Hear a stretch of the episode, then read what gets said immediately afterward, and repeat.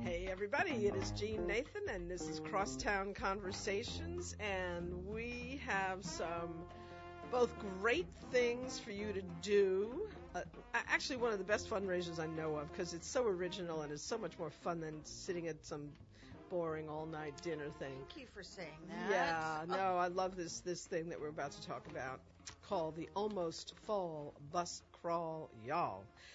Um, and then we are going to get a little serious for a bit and talk about how to weather the storm, so to speak, and deal with the trauma that comes along with disasters. And we have a, a woman who is an expert on this, and she is going to help you um, really be grounded and, and deal with it.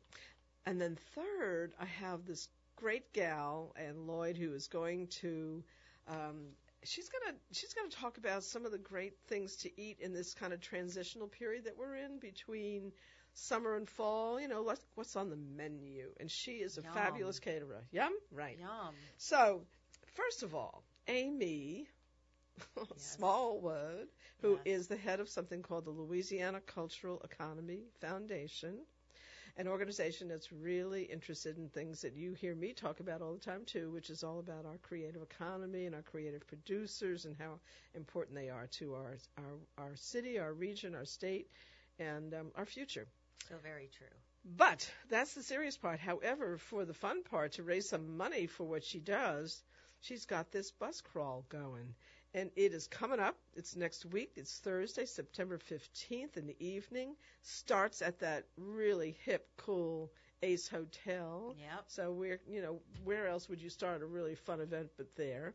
and um, we're going to talk about what you're going to do on the bus crawl and um, how much it costs and all those kind of cool things. So, Yep.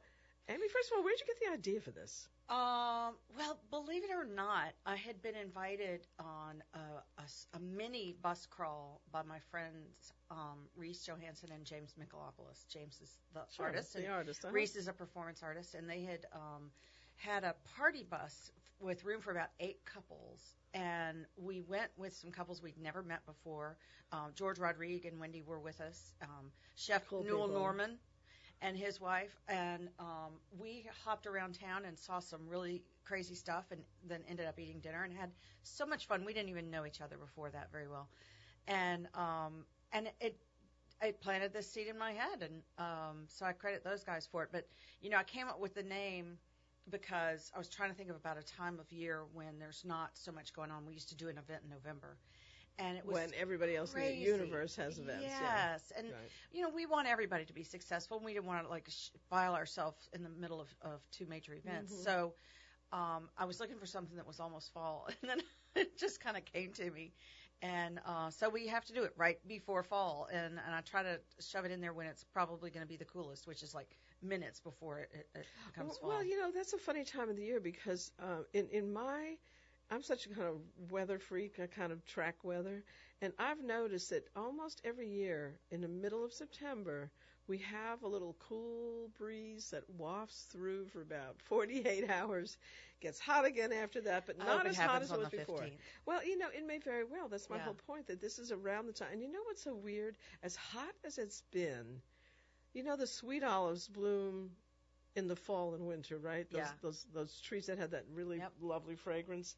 And there were a couple little sweet olive blossoms on my trees on my property, really? like about um, a week ago. I said, "What are you doing here? They're this is too early." and it's so hot.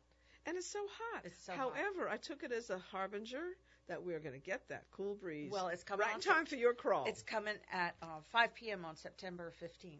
There you Um, and that's because we we leave the Ace Hotel. What we do is we load buses, big Hotard buses, um, with patrons, and we we start and end this year at the Ace Hotel. They're very generously donating their space and parking for our guests, and um, we we basically check in, hop on the buses, grab a cocktail. And take off at 6 p.m. sharp. So, you know, for our guests that are coming, if you're there at 6:03, you might miss the bus. But um, it's a wonderful event, and it benefits the organization and our programs. And we go from place to place. So we're going to go from the Ace Hotel to Rebellion, which is a fabulous re- restaurant on Camp Street. Um, I'm crazy about Rebellion. They have uh, Chris Chef there, who's doing some really amazing appetizers for us, including house-made um, duck on fried green tomatoes and Mm. stuffed shrimp crackers. I did not have lunch. You know, you saw I just Sorry, ate that little bit of you hungry. yogurt. You know. Yeah, I did see that. Go ahead. and um, and a fabulous specialty cocktail that he's making for us there. And we're going to have some music, some live music, because of course we are the Cultural Economy Foundation. So we're going to have a fabulous all-girl trio um, led by Michaela Harrison. And then we're only there for 40, 45 minutes, and then we hop back on the buses and we go to um, Cafe Cafe Istanbul. Istanbul with our friend Chuck Perkins, who is going to do spoken word. Mhm. And um, The best, the best, the best. he he's so good, Jeanne, that last year he was on our bus crawl and he was the fa- favorite star. Let me tell you something. He used to co-host with me a little bit or fill in for me on this show. Now he has a five-day-a-week show. I think it's from Jazz 10 to 11. Is that when Chuck is on? And he blasts away. And you don't have to tell anybody in the WBOK audience about Chuck because he is a classic radio host because he is a fabulous spoken word artist. Yeah, he's he's amazing. So we'll go there and we'll have some fabulous salads by Hamley Foods, and then we will have um, the Cajun Spoon coming to do some um, jambalaya and gumbo, and then we'll have open bar. And then we leave there after 40, 45 minutes, and we go to Cote Blanche Productions, which is in the old Marigny Firehouse. And Cote Blanche is a film that's that's down in uh, is that Marigny or is that uh, already in Bywater? Marigny. It's on Mandeville Street. It's on Mandeville. Yeah, Mandeville Street, I think, is still Ma- Marigny. Yeah, I think it is too. Yeah. But um, our friend Glen Pitre is there with Cote Blanche Production and Productions, and they're going to have some other um, film business folks there as well, doing some like demos and some clips. And we're going to a little have bit of networking. Yep, we're Good time to meet some folks in the film drinks, industry. and we're going Uh-huh. to have some food. And I'll tell you what's so interesting about the food at this is that we have a program called the Catapult Fund with the Jazz and Heritage Foundation, and um, two, three of our participants in the Catapult Fund are providing food. They are culinary artists who are currently going through a four-month boot camp that gives them business training, and at the end of it concludes with some sort of granting. And um, so I, I contacted our our participants in that boot camp and said, "Does anybody want to do this?" And three of them are coming forward. They're um, including two girls, one shuck, who are all girl oyster shuckers. And, and you see, let's just stay on that for a minute because I know you have one more destination to Mhm. talk about. But um, just so people know why this is, yeah, well, let's go ahead and do the final destination, then we'll talk about why this is important. Okay, so after we leave Cote Blanche Productions, we go um, back to the Ace Hotel, and the Ace is providing this decadent dessert spread. I mean, when I read it, my yesterday I had to pick out three kinds of mini cupcakes, and it was pretty tough. Yeah, it's really, really going to be awesome. And they'll have open bar, and at that event, we are introducing something we're calling the Breathe Easy Band.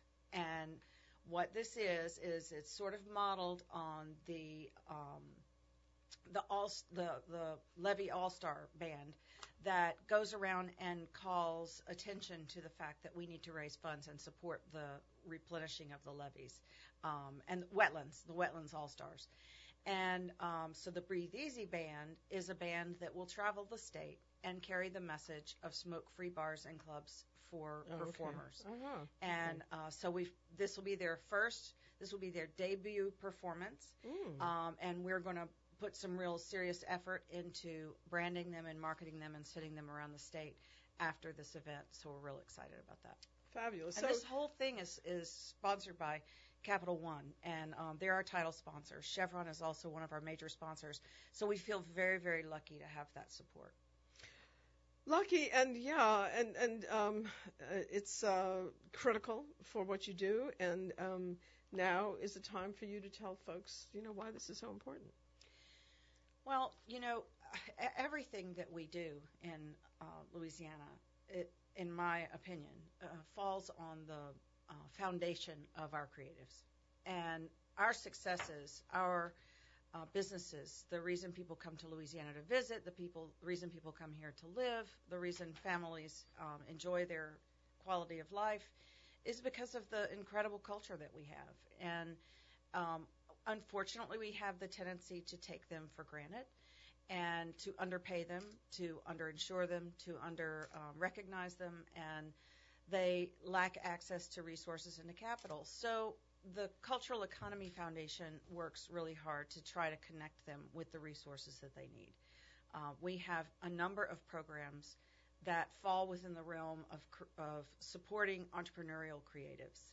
And um, that includes the Catapult Fund that we were talking about a minute ago. That includes the Louisiana Culturepreneur Fund, which is a microloan program for creatives and small creative businesses. That's piloting this year in Acadiana and Greater New Orleans. Um, and we also have a program, a new program called the Culture Up Incubator in partnership with the Louisiana Endowment for the Humanities. And which is located right near the Superdome it's, uh, on uh, yes, Lafayette. It's on Street? the corner of Lafayette and Mhm. uh, O'Keefe, O'Keefe. real mhm. close to Rouse's. That whole blossoming area. Um, it's a great spot. We have beautiful office space available for small creative businesses or small cultural nonprofits or individuals that need a space to do their work and that are focused on some entrepreneurial task. Uh, we have 13 mentors that are available. They're amazing people in the community. They are people who have a wide range of skills, and we're um, just now signing a four-year contract with Louisiana Economic Development to um, offer specific training, and we're going to customize um, another boot camp and uh, ongoing training just for creatives who are in the business world, um, struggling with you know how to how to do QuickBooks, how to um, you know read a financial statement, what kind of insurance is needed, how to handle personnel, those sorts of things. So, um, our and beyond that, we also in Lafayette have an office that handles our healthcare initiative, and our healthcare initiative essentially does two things. It helps creatives to sign up for the Affordable Care Act. Uh, we're certified to do that, and also we travel the state um, and work with Louisiana Public Health Institute to carry that message of smoke-free bars and clubs for performers. And we were very instrumental in passing that ordinance in New Orleans. So I, I- think that um, another reason why this is so important that I think I really we we we talk about this on this show on occasion and uh, on occasion like every show. Um, but one of the issues we have is that um, I don't think people realize how many of the new and folks who've been here forever are creatives, Mm. right? Mhm. And and we have folks who are trying to nail this. You know, people in the city have a survey that they're trying to do, and and um, I think we all would love to see more s- folks signing up so that we have a better count on our creatives. But a lot of people t- tend to talk about oh the entrepreneurs that have come to town, the techs that have come to town. And I have this theory, but I just don't have the proof for it because we don't have the numbers, that a very large percentage of those folks, of the techs and the entrepreneurial folks who have come to town, are actually creatives. Yeah, I suspect you're right. And um, I know of an effort that's going on that could help you with this because I know you've been working on it for a long time. Um, Trying to make it happen for a long time. Try- Working on it is another word. trying to make it happen for a long time. Um, one of our um, members of our incubator is a group called Culturalist. They're a business, small business, and um, Culturalist is tr- is working on a database of creatives in New Orleans because he himself is a sculptor and a creative who came here and he didn't know where to start in terms of finding people who were like him. And so he's putting this database together and he's creating an online platform that will connect. Didn't we? Didn't? What, I'm sorry. Isn't he the guy that got That the, one, yeah, that won our pitch contest. Yeah, right. So he's really go, making Yeah. it happen. He's- great. That's great. So here, oh, I'm, I'm sorry. That was a an in-house aside. So last year when we did our Creative Industry Day at the New Orleans Entrepreneur Week, we do a pitch contest with the Downtown Development District and. Um, culturalists are the folks who won the pitch, so we got they got a little bit of money to get off the ground with, and and they're in our they're business incubator. Fantastic. Oh, they are. Yes. Great, great. So what their platform will do is connect individuals with creatives directly so that they can support them. And so essentially you would go online, you would sign on, you would say, "Man, I love this group or this artist." Uh, and I know they struggle, so I'm going to pledge five dollars a month to them just to help them out. And then um, once they do that, they get something back from the artist. So a little snippet of something they're working on, a free ticket, a backstage pass. It's, it's kind of like a um, ongoing Kickstarter in a way, instead of being a one-off, you know. And, and because some Kickstarters give things. Uh. I know when we did our Kickstarter last time, we we did um, art uh, Yes. for for uh, various levels. But so this just keeps going. It keeps going. It's kind of like the SPCA thing too. You com- commit to being an SPCA member, and you put your five dollars in a month, and it Right. just yeah. It's similar to that, although it can be, you know, very small. I mean, it can be a dollar. Um, but what I really love about the whole concept is that it has, the, the, its technology has wide appeal to younger people who um, need to be cultivated as philanthropists. And this is this can be their way of being philanthropists and learning philanthropy at a young age. So I'm Uh, thrilled that's about it. terrific. That is, that's really a great idea. Yeah. Um, tell me about some of your other uh, programs. Uh, again, trying to nail why the tour, which is obviously so much fun. And by the way, you know, the, it the, it's got a little bit of a ticket on it, so it's not, you know, it's not it's not a uh, whatever the bus. I, I don't ride the buses here; they're too damn slow. But um, It's not free. Yeah, It's $150 a ticket. yeah. So you know, it's an investment. All inclusive. You know, it, it's it's uh, there, there are plenty of you out there who can who can do this. Uh, plenty of us can't do it. I can't do it right now, but um, it it is it's uh, it's not an unreasonable level, and there are so many fundraisers that are asking for so much more now that this actually comes. But what you're getting is so much for it. Yeah. I mean, you t- you're getting four venues, the bus ride itself, which is a kick, the cocktails, all that food. I mean, you're getting, you're actually not, you're not actually donating. You are actually paying for something that is worth more than you're paying for it. That's true. Um, all of our venues are very high end and off the beaten path, and um, they're really doing special things for us. And, and you know, you mentioned that the bus is a kick. It is a kick. Um, we have performance artists um, who On the bus? Yes, Brittany James, who is a, a theater actress, and um, Jose Torres Tama.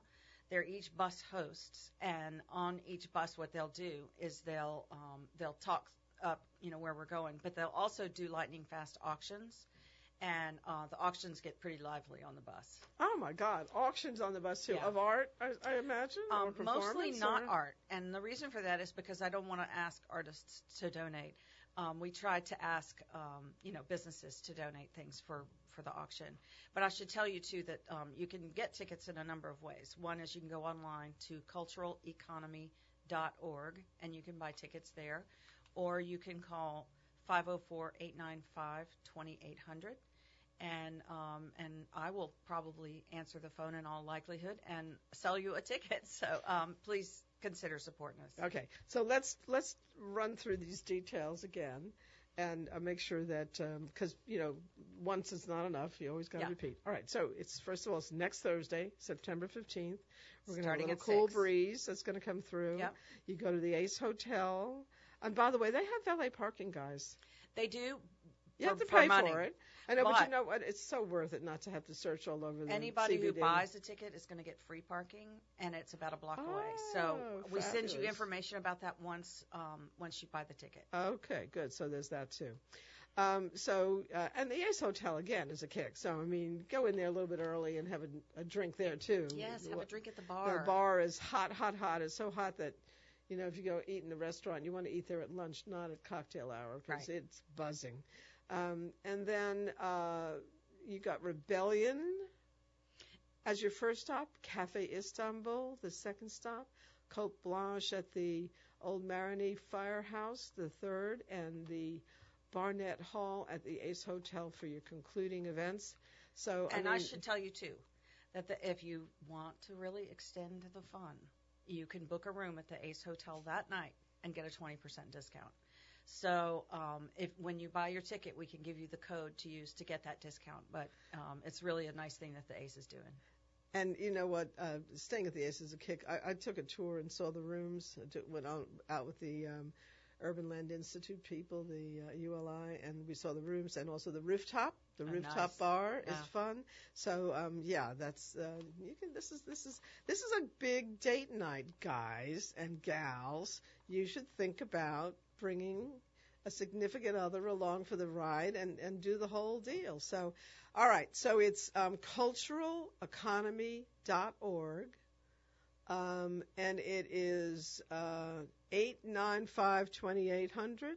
That's 895 2800. And it is called Almost Fall Bus Crawl Y'all. And it is for the um, Louisiana Cultural Economy Foundation. This is Amy Smallwood working her heart out on this. So you need to support this, folks. Get on board. Thank you, Jeanne. Thank you. I really appreciate it. You have a blast. All right.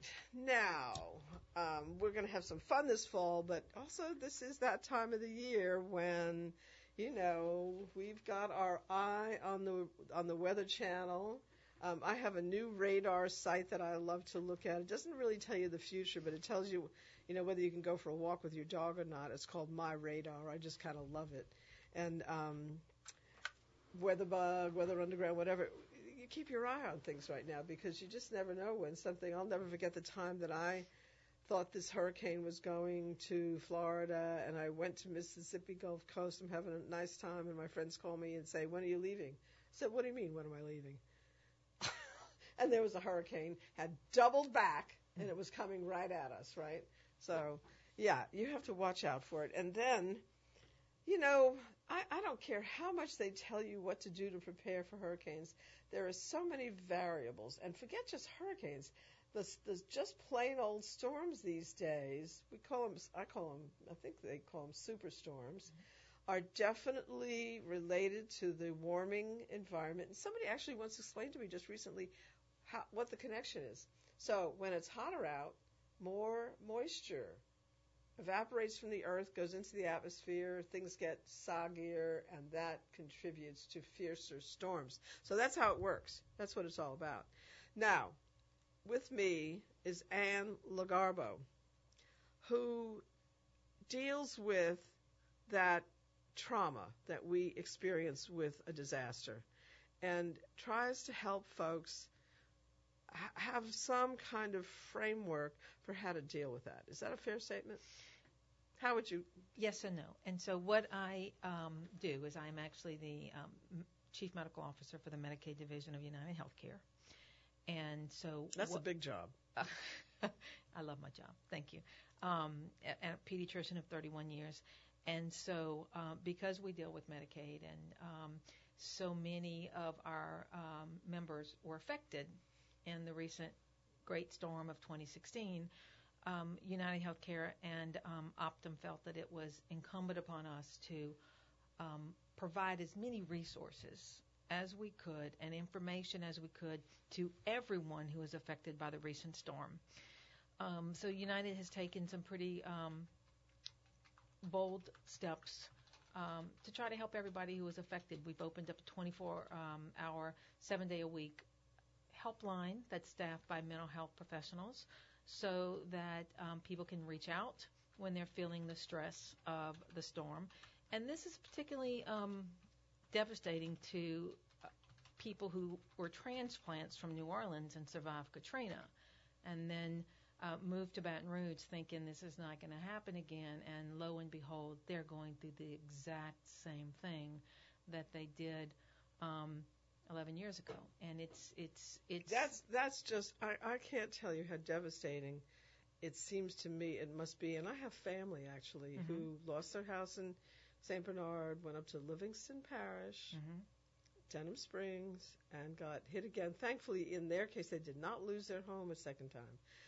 Uh, but a lot of people around them went through it. So, and that's another thing that I, I know you're going to people address. did not have flood insurance in this circumstance. Right, because they were told they didn't have to have They it. They were told they did not have to have it. Mhm. And in a lot of ways, I mean, just for me, I lived on the North Shore um, during Katrina, and when I went to visit some of our own employees who lost everything, um, driving through one of the neighborhoods in Walker absolutely caused flashbacks.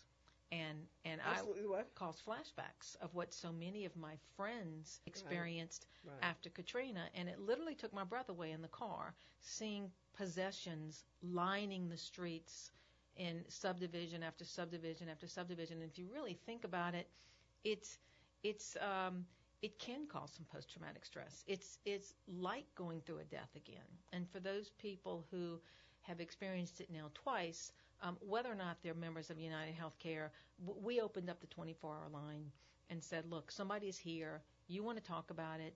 Um, you need someone to speak with. You need somebody to um, just tell them how you're feeling. It will help. And so we opened it up regardless of, of your insurance, regardless of whether you're a commercial member or a Medicaid member. We're here. Let us help you. There are trained people who can help talk you through this because it is stressful. There's no question. So how do you talk somebody through it? Yeah, most of the time you're listening, right? Because um, in any situation, whether you, you're losing a family member, whether um, it, it's it's a serious illness that you're going through, most people will eventually come to what they need to do if they have an ear and if they have someone on the other line who can very gently explain to them that what you're feeling is real. It's a loss. It is a loss. It is real, and you have every right to feel, you know, overwhelmed. But um, we're here for you. It's going to be better. Tomorrow is going to be a little better than yesterday was, and the day after that is going to be a little better than tomorrow is. And so, more than anything, it's being there for people, listening to them, and very gently encouraging them. You got to take that step. You know, the, the way you're going to start to rebuild is one step at a time. So one step at a time means what? One step at a time um, in any situation where you lose is to first and foremost remember what your blessings are, right? Yeah, this was bad, but it could have been worse. And it could have been worse because I could have um, lost a family member. I could have um, not had flood insurance. I could have been here and been swept away because we saw all the videos on TV of so many people who were swept away. So it's first and foremost to acknowledge this was terrible. I had nothing that I could have done differently than what I did to try to protect myself, but it could have been worse. It could have been worse because I could have lost my family. Look what I have. Um, you know, I had a nephew who actually did not have flood insurance and and um, got about uh, 27 inches of water i- in his house, and um, he had someone 27 inches? 27 inches of water in the house. He wait. was in Ponchatoula. What are we talking about? Not this past time. hmm In the, in the flood. Really? Yeah. That high? in the flood. Wow. Oh, and, and we have employees with United Healthcare who had nine feet of water. They were in Walker, and they absolutely have Nine gutted. feet. Yeah, they were. They, it was. It's devastating what's happened. Um, Mm. But he had someone uh, who was uh, helping him with his house and showed up a couple of days later, and um, I think really put him in perspective. And and they showed up in his house and and everything is there and everything is damaged. And they said, and he said, look what I've lost. And this gentleman who happened to be a pastor and a contractor said, no, you haven't lost anything. Look what's behind you. And of course, behind him was his twins and his wife. And so it helped him put things in perspective. Yeah, this is awful. This stinks. But look what I have. Mhm. And so um, it's one step at a time. It's seeing what kind of help you can get from FEMA. It's it's salving what you can salvage, and then letting go of what you cannot. One of the experiences that I have had with the storm, um, just recently, as a matter of fact, is dealing with um, dealing with people who were really, again, uh, had already gone through losing a house and um, were hard to reach, Mhm. and um, myself and another family member were trying to help, and our help was not really welcome in a certain way because I think the implication of our help was taken psychologically as we know what you should do. Right. And there was like, I, and we probably did not, again, phrase things very well because contact was so on and off. Right. Very hard uh, because power was down, so cell phones were out, and so on. Um, so I think let's talk about the people who are trying to help Right. because they need help too. Yeah. Because they, feel do. badly for the folks who have been hit, Right. and they're trying to help. And sometimes you you, you, you step into it, and you, you think you're being helpful, but um, it's very easy to. It's it's like they always tell people, you know, when someone has died, don't say, "Oh, you'll get over it." Right. You know what I mean? Right. That's not the right message. Don't, don't tell the woman who just lost a child, well, it, you know, that miscarried a child. Well, at least you, you know, they weren't born yet because that's it's it's grief, it's a loss, and people who have gone through this storm um, go through the stages of depression and loss that Evelyn Kubler Ross has written about for decades, and we all know, right? Who is that? Evelyn Evelyn Kubler Ross, the seven Cooper stages of Ross. Mhm. The seven stages of depression: denial, anger, bargain. Five stages: denial, anger, bargain, um, depression, and acceptance. Right. So once you're flooded And out, that that applies again, not just to losing a family member. everything, every type of stressful event, and this is a stressful event. It is a loss, and so. uh, Many of these people, although the um, the denial is the, the denial stage is not as great as it is, for example, if you've got a child who's dying of cancer, you're in denial for a long time with that. But you do though go through the denial and the anger, and the depression and the bargaining and the acceptance. Um, and so sometimes we're catching people in the anger phase, right? Um, and, we want I to dealt with that when I was soon. working on the planning after Katrina too, because I did a lot of outreach work on with the planning, and uh, wow, that anger was so powerful. And and people who were trying to, you know, some of the out of towners came in to tell us here's how to rebuild, and they're putting this, these ideas out just as people are coming home and discovering that they've been wiped off the face of the earth. Right. That was a very bad cocktail. Right. And so they're still in denial that it's happened, right? And you're and you're here trying to help them and they immediately go into anger because after Katrina, of course, you know, we all second guess what happened. I mean, you, you had your story about going to um to the coast and of course I was at a football game and I was on call and the next Saturday or whatever, I think it was a Saturday, I show up at work and my staff is frantic. What are we going to do? So what do you mean we're going to do? The storm is headed to Pensacola. And they're like, no, are you kidding? Did you look? And if, of course that, you know, I had the same experience that you did. But was it the same storm? Maybe it was Katrina. It was the same exact storm. Oh, storm. this wasn't Katrina. Okay. is a different storm. I never thought it was going to Florida. Uh, That and that that's actually another issue altogether that I don't know whether that's something you deal with, but people read the signals wrong sometimes because they read it out of sort of uh, wishful thinking. Sure. Katrina, there was never any front that was going to block Katrina from coming our way. People are much more savvy about this issue now than they Mhm. used to be. There, but I knew, I looked at it, I watched it. There was, and that was one big old storm when Sure. it came around the tip of Florida, and there was nothing to keep it from coming at us. So it never was going to Florida. And this event, this great storm, you know, we talk about Katrina, pre-K and post-K, right? We, everything is is pre-Katrina, post-Katrina. Baton Rouge is going to go through the same thing. Livingston, they're going to go through through the same thing, pre pre-storm and post-storm. So their life is going to be um, it's going to be partitioned just like ours was so many years ago, pre-storm and post-storm. But it is it is um, it is a uh, the stages of depression, and so you, it's tough when you want to help someone and they're they're still hung in denial and anger, right? It's easier to offer them help once they slide into bargaining and and um, depression because then they're more eager to accept help. So sometimes you just have to sit back and say, I, I, "I'll check with you in a few days." Um, bargaining. Tell me Yeah. about the bargaining phase.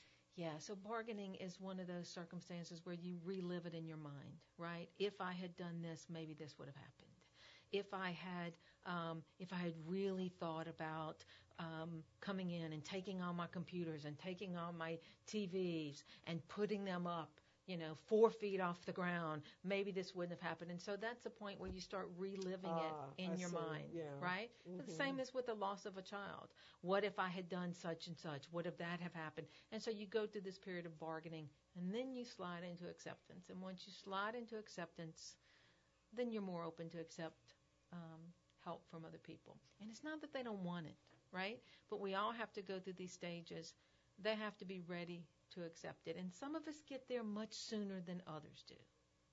Right? Some of us take a while to get to the point where we're willing to accept help. We all know we need it. We just we have to meet at the same time. How did you come to be doing what you're doing? Where where did this um, knowledge and experience and, and willingness to because eh, you know it's it's again looking at it they you know they talk about the patient but also the caregiver and the trials of the caregiver um, this is not an easy job to have to deal with this kind of thing So, so I would love to tell you how I got to doing what I'm doing. Uh, it's my favorite story. I practiced medicine for 27 years before I accepted this job with United Healthcare um, as the chief medical officer of the community plan, and it was a perfect storm for me because we were becoming managed Medicaid. And I felt that um, I'm a very faithful person, and I felt that the good Lord was telling me, you know, I'm done with you with what you've done. I want to move you into another area. But He couldn't move me into that area until He changed me first. And um, He changed me with the with my first great niece, and her name was Caroline. And with your my first great niece, her name was Caroline. great niece Great niece. you do not have a great niece I have millions of great nieces. I have about 12 right now. But my great niece was four months younger than my son. So the last grandchild and the first great grandchild were four months apart. And they were best friends. And she was my patient. I took care of her. And um, this little girl um, at six, um, born into a big Catholic Italian family, was diagnosed with cystic fibrosis, which of course is a devastating illness. Well it, it kills young and it too. did kill. Mhm. It did. It did take her life after a lung transplant. Mhm. Um, and so um, Caroline taught me a lot about life, about love, about dealing with the unexpected, and about strength. And um, actually, uh, the September 5th was the sixth anniversary of her death. Um, she died here at Children's Hospital about a year and a half after a lung transplant. The strongest 60 pound child, 60 pound person I've ever met in my life. And it was living through Caroline's experience Mm. of uh, unconditional love and and taking whatever the good Lord gave you and fighting for another breath. Um, that I realized, you know, I think I'm done with practice. I think I can probably help other people. So it was a little girl named Caroline who Mm. prepared me for what I'm dealing with now. Um, so, is is where where do you go, go from here with this? I mean, um, surely you would like to see more people have the experience you had, um, know how to help, and I, I keep coming back to that the folks who have to do the helping because I think that's it's not as hard as, but it's it's not easy either not easy. sometimes. So, um, what would you like to see happen in the way of some kind of programmatic or policy development that would I think that, um, and we're actually working on this. I think as a state, we can do better. Um, this is not going to be the last natural disaster that we have, right? We're, we're sitting on the Louisiana coast. It's going to be something else. But I think as a state, we can do better, and we really should have done better post Katrina. So um, I don't think are we doing better this time?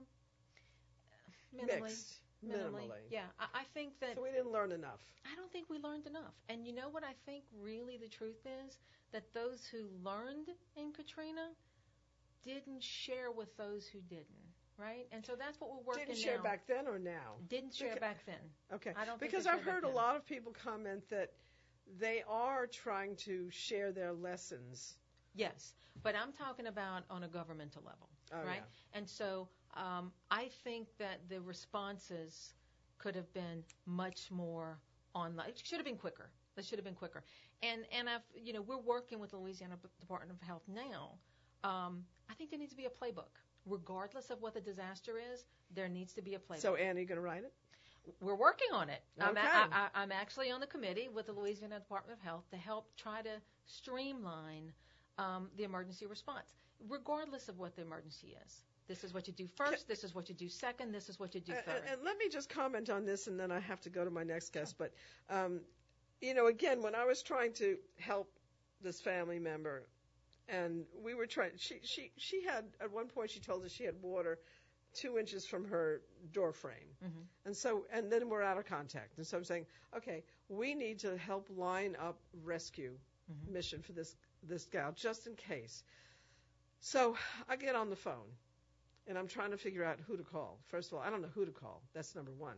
Number two, um, I think in in the end, the first call I made, and then the last call I made was to a television station, just because I used to be in that business, and I know that those folks know what's going on. So I called there, and they said, "Well, call them."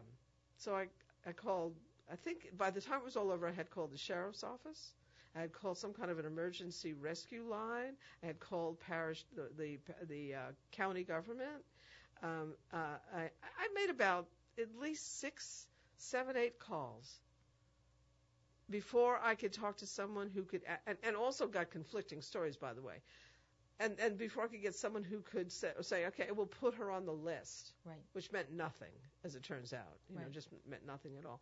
The communications, communications Yes. at the moment of They're critical, disaster aren't they? are a critical. mess. They don't exist. And, A- and it's uh, gotta be add that improved. to your list of things you need to Absolutely address. got to be improved. So if I could just share the phone number for the Optum Health line, if anybody would like to have it, it is 866-342-6892. And if you need to speak, you need to talk, need to vent, they'll be there for you. Do that again. 866-342-6892.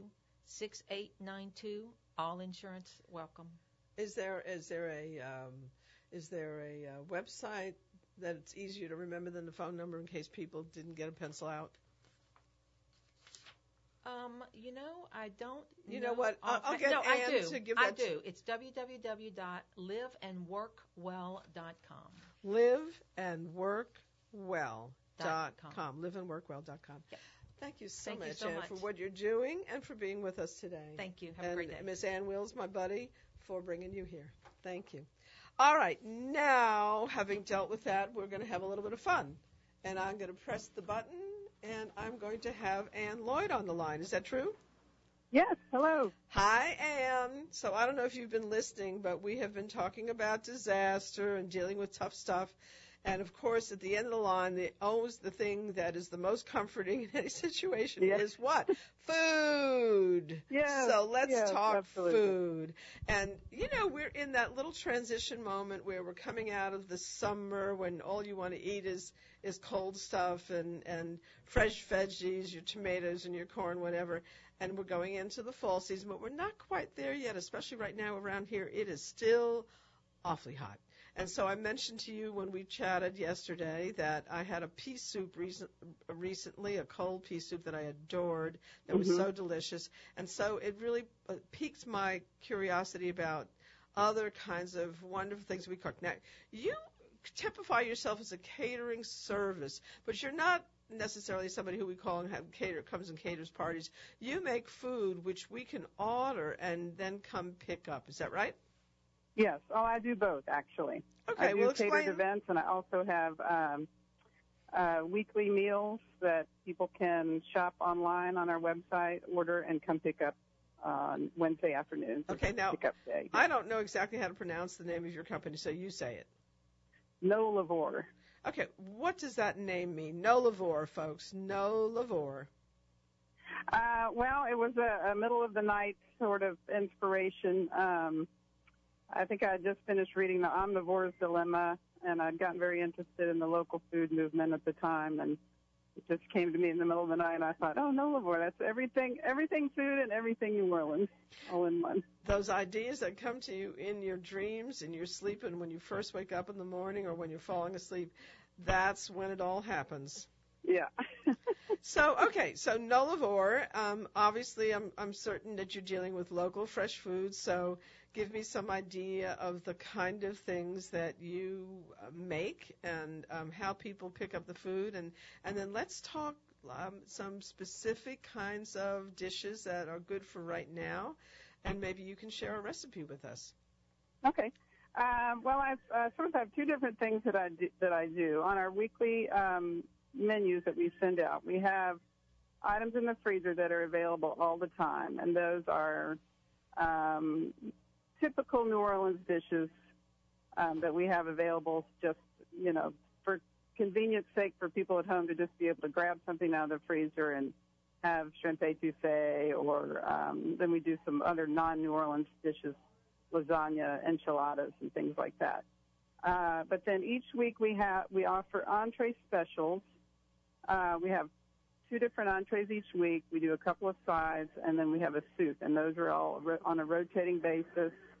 And they typically incorporate what we have fresh at the farmers markets every week.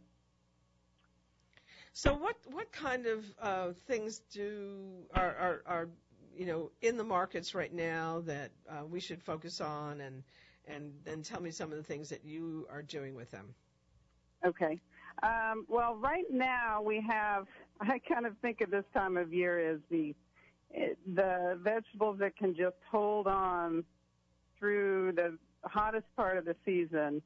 Um, so they tend to um, lean more towards sort of tropical cuisine. There's okras in the market right now. We're doing okra and tomatoes on our menu this week. Uh, we still have some of the uh, the summer squashes, the zucchinis and yellow squashes, we're starting to move more into a butternut squash. Um, and then we also have, we still have tomatoes. We've got probably the last of the peaches the watermelon right now. And um, I just saw actually in a farmer's market this morning um, my my favorite my ingredient for my favorite summer dish, which is green papaya. Greens. What? Green papaya, which actually I grow, uh, but you can also buy it at local farmers markets. But uh, spell spell papaya. I, I can't quite get that word. Oh, papaya. P Oh, papaya. Greens papaya. Okay, got it. All right. Well, let's let's deal with greens papaya for a minute because that sounds pretty intriguing. What are we talking about there? What do you make it with?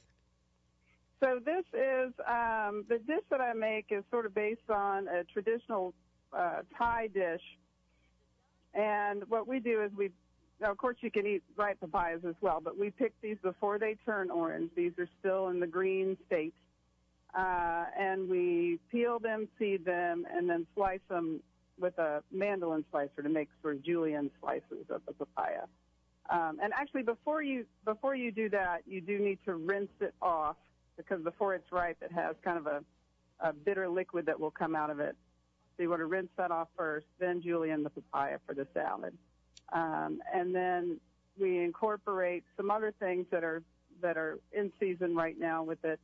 Um, you can use green beans, or the best kind of beans to use are yard long beans, which are um, uh, Southeast Asian, literally yard long beans. Uh, very tasty. And then Do we grow those around here? Yard long beans? Yes, I, I, you can get them at the farmers markets, and I have grown them before, and I, I didn't plant any this year, and I've been kicking myself all summer long that I don't have any. Uh, but you can grow them here, and this is the time of year that they get ripe. This is the very end of the summer. Uh huh. Um, and then also in that salad, there's a little bit of garlic, a little bit of green onion, um, and then for the sort of Southeast Asian flavor, uh, some lime juice, which uh, limes are just starting to come in right now. They're the first citrus of the season to ripen here in New Orleans. Um, and, And I didn't realize there was any citrus that, that ripened this early, so um, I guess I uh, don't have any lime in my garden. yeah, it was kind of a strange year for limes this year. The mine are definitely ripe and juicy, but they are small. They're about half the size they usually are. Hmm. Um, so I don't. That's just the fun of gardening, I guess. It's different every year. And you know, it's been raining so much that you would think that actually they would be bigger than usual. I know. You think they would soak up all the rain, and Yeah. I don't know. I don't know. Yeah. Maybe it was actually. I don't know if we can remember back in the spring. It was actually. coo- It felt cooler than usual back then. Oh, maybe. So maybe that. Really? Maybe that's when I it forgot happened. that. okay, so that sounds delicious. Um, what else is on the shelves? And and uh, let's let's talk about um, another idea. Um, okay. Also on our menu this week, I have a um, a grilled salmon with uh, pesto. The Thai basil that I have is just going crazy right now. So we're using that to make pesto. All the herbs look really good right now. Well, the hardier herbs, I guess, rosemary and oregano, marjoram, chives, thyme. Um, so we're trying to incorporate that into a lot of things. We have um, just a simple side dish of, of orzo with herbs and lemon zest. Um, and then for this week, we also just have a vegetable soup just because we've got so many different options at the farmer's market right now. Just throw them all in and make a nice big old vegetable soup. I love vegetable soup. I truly do. And I I just like to add whatever is lying around into it. I mean, not a shoe in my closet, but you know, just some some you know miscellaneous ingredients that you might not think about putting in with them. You put in, and it, it usually works. Mhm. Mhm. Oh, and one more thing that goes in the uh, green papaya salad I forgot to mention. We put in some hot peppers uh, we're going to use serrano, but you could use any any kind of hot pepper that you like. They've got tons of those available right now. Jalapenos and the red Fresnos I saw today. Uh, lots of options in that department. This might sound a little bit boring, but it, it's it's so important to me because um, I, I don't do well with this because I tend to buy veg. Fre- oh, let me buy this fresh whatever, and then it sits in the refrigerator just a little too long, and I don't think my refrigerator is quite right. I think it's too moist or something. Cause, so things tend to either I've kept them in there too long or I haven't packaged them right and they get kind of yucky. So my question is the best way, for example, herbs, basil. I love basil, but if it's been mm-hmm. in the mm-hmm. refrigerator, you know, more than a few days, it tends to turn brown or black. And by that time, I'm figuring, okay, this ain't this isn't good anymore. I might as well throw it out. What's a what's the best way to, for example, um, store uh, your your herbs? Yeah, basil is a tough one, especially um, the kind I use, Thai basil, because it really wants to be in the tropics. It doesn't want to be in a 40 degree refrigerator. Um, so sometimes what I do, the, really for any herbs, the best way to handle them is to get a little little cup of water and stand them up in there, just like you know in their in their growing form. Um, and some herbs you can even just leave out in your kitchen like that. Thai basil is one you can leave out for a few days like that. Mint uh, is a good one to leave out like that. Um, but I think the main thing is to keep them hydrated and and aerated. You don't want to wrap them tightly in plastic where they can't be exposed to the oxygen. So, uh, but that's way. interesting about keeping them out of the refrigerator. And I've actually I've done uh, in some cases like parsley, um, especially if I if I put it in the refrigerator and it's wilted, I'll pull it back out and put it in a, a glass of water and and it'll um, you know revive to some extent. Mm-hmm. Mm-hmm. Um, but to leave it out in uh, in the water, that's a better solution for the basil in particular than putting it in the. Because it makes me so mad. I love basil and I hate and I like to put it on my tomatoes, you know, with a little bit of um, mozzarella cheese, that kind of thing. Yeah. And yeah. um and and too often it just sits there just a little too long and turns all brown and black and it just I don't know what that means. I guess that means it's basically disintegrated and it's not um really edible anymore. But um and how about um some of the other vegetables? Uh again, my, they they seem to just I, I think there's just too much moisture in my refrigerator. I really don't know what it is. So, how long can you keep some of these fresh vegetables? Is what I guess I'm trying to get at.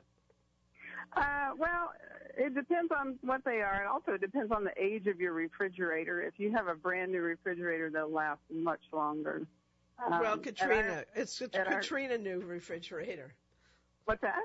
It's a Katrina refrigerator. You know, after yeah, Katrina, well, we all got new refrigerators. New this is this is your excuse to be able to go out and get a new refrigerator. oh, okay, right. Next year, not this year. They're not cheap, those guys.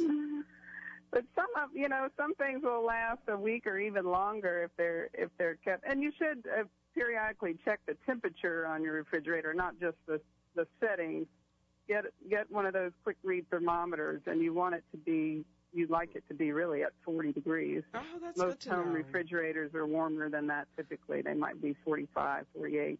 That is uh, really good to know. Ideal is under 41. Okay, good. Okay, now here we go. We're we're we're coming into fall. We have just a few minutes left on the show, so let's.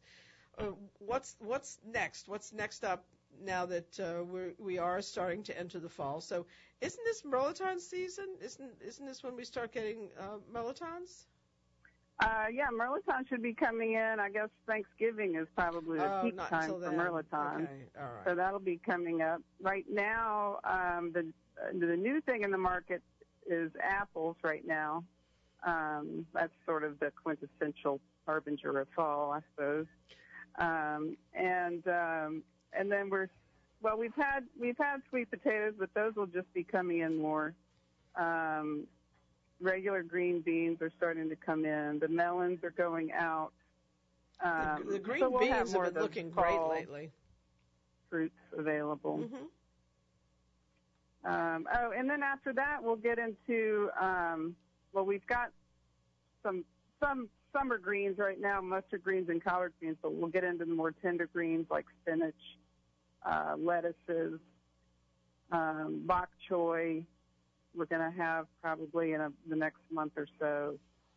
Uh, those kinds of things. This is the, to me, salads are the most exciting thing about about the seasons. I can't wait for summer so I can eat that tomato mozzarella salad you were talking about, and then I can't wait for fall so I can get back to the lettuces. That's just So how, what does it for me. let, us talk for just a minute. We just have a couple minutes left. T- tell me how people can um, order food from you. I think that you, you know, I get your newsletters on occasion, so that's how I kind of know about what you what you're up to. But um, is there a way that people can get on uh, a sus- subscription list so that they get your notices, and/or what's your website, and then where do they have to go to pick up their food? Yes, okay. Uh, if you're not on our list already, you can go to our website. It's nolavore.net. Uh, we just redid it. We just did some work on it. So right on the home page, there is a uh, join our email list link. And once you're on the email list, you will receive our weekly specials. They come out on Thursday morning, so if you go do it right now, you'll get one tomorrow. Uh, and then the deadline to order for the week is Sunday, and pickup is at our place on Wednesday from 2 to 6. And we're at 2139 Baronne, right on the corner of Jackson Avenue. So very centrally located. Baronne and Jackson. Okay. Yes. That's We're where you are. Three blocks up from St. Charles. Okay.